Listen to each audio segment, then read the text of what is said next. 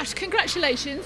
I mean, a level of appreciation for that achievement is the fact that I've just carried your umbrella and kept you dry back to your garage. What's going on here? I mean, Steve's never done that for me, so that's all I'm going to say. That's all you're going to say. no, but thank you. That, thank So you. happy for you. How do you feel?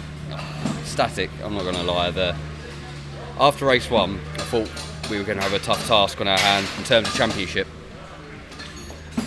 We somehow, obviously, with the DNF from Tom, or the disqualification from Tom, and the second we got in race two, to finish it off with a win, I couldn't ask for much more than that. The jinx, the third race jinx from the last two rounds, I mean, that's gone.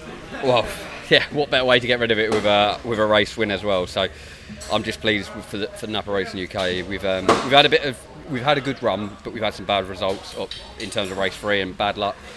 We can finally overcome that hurdle, and we've now got a nice points gap. 39 points. That's pretty good.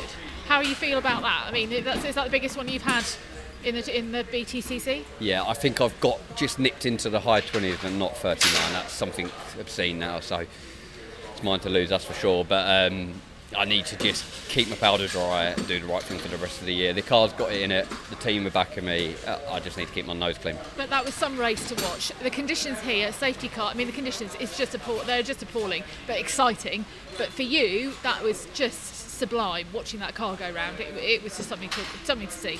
Well, I've, I've picked up a nickname called Nemo over the years, so I'd like to think that put that into full full effect. But um, yeah, the, the whole the, the whole vibe within the team, they're just so hungry for this, and they've got my back. And the card that they give me is obscene. I, honestly, it's obscene, and I just it's an absolute pleasure, pleasure to drive, and um, I'm loving every second of it.